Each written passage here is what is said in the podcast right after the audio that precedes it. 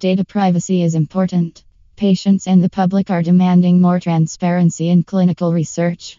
In response, regulatory authorities, including the European Medicines Agency EMA, the US Food and Drug Administration FDA, and Health Canada HC, require clinical trial sponsors to make clinical trial documents publicly available. These documents may contain protected personal data PPD, which is information that could be used to identify individuals. Commercially confidential information CCI may also be present in these documents. Clinical study sponsors must anonymize PPD and CCI to reduce the risk of participant identification and protect CCI. They must achieve this without reducing the scientific utility or value of the documents. Krystelis subject matter experts have been working in this area since 2012.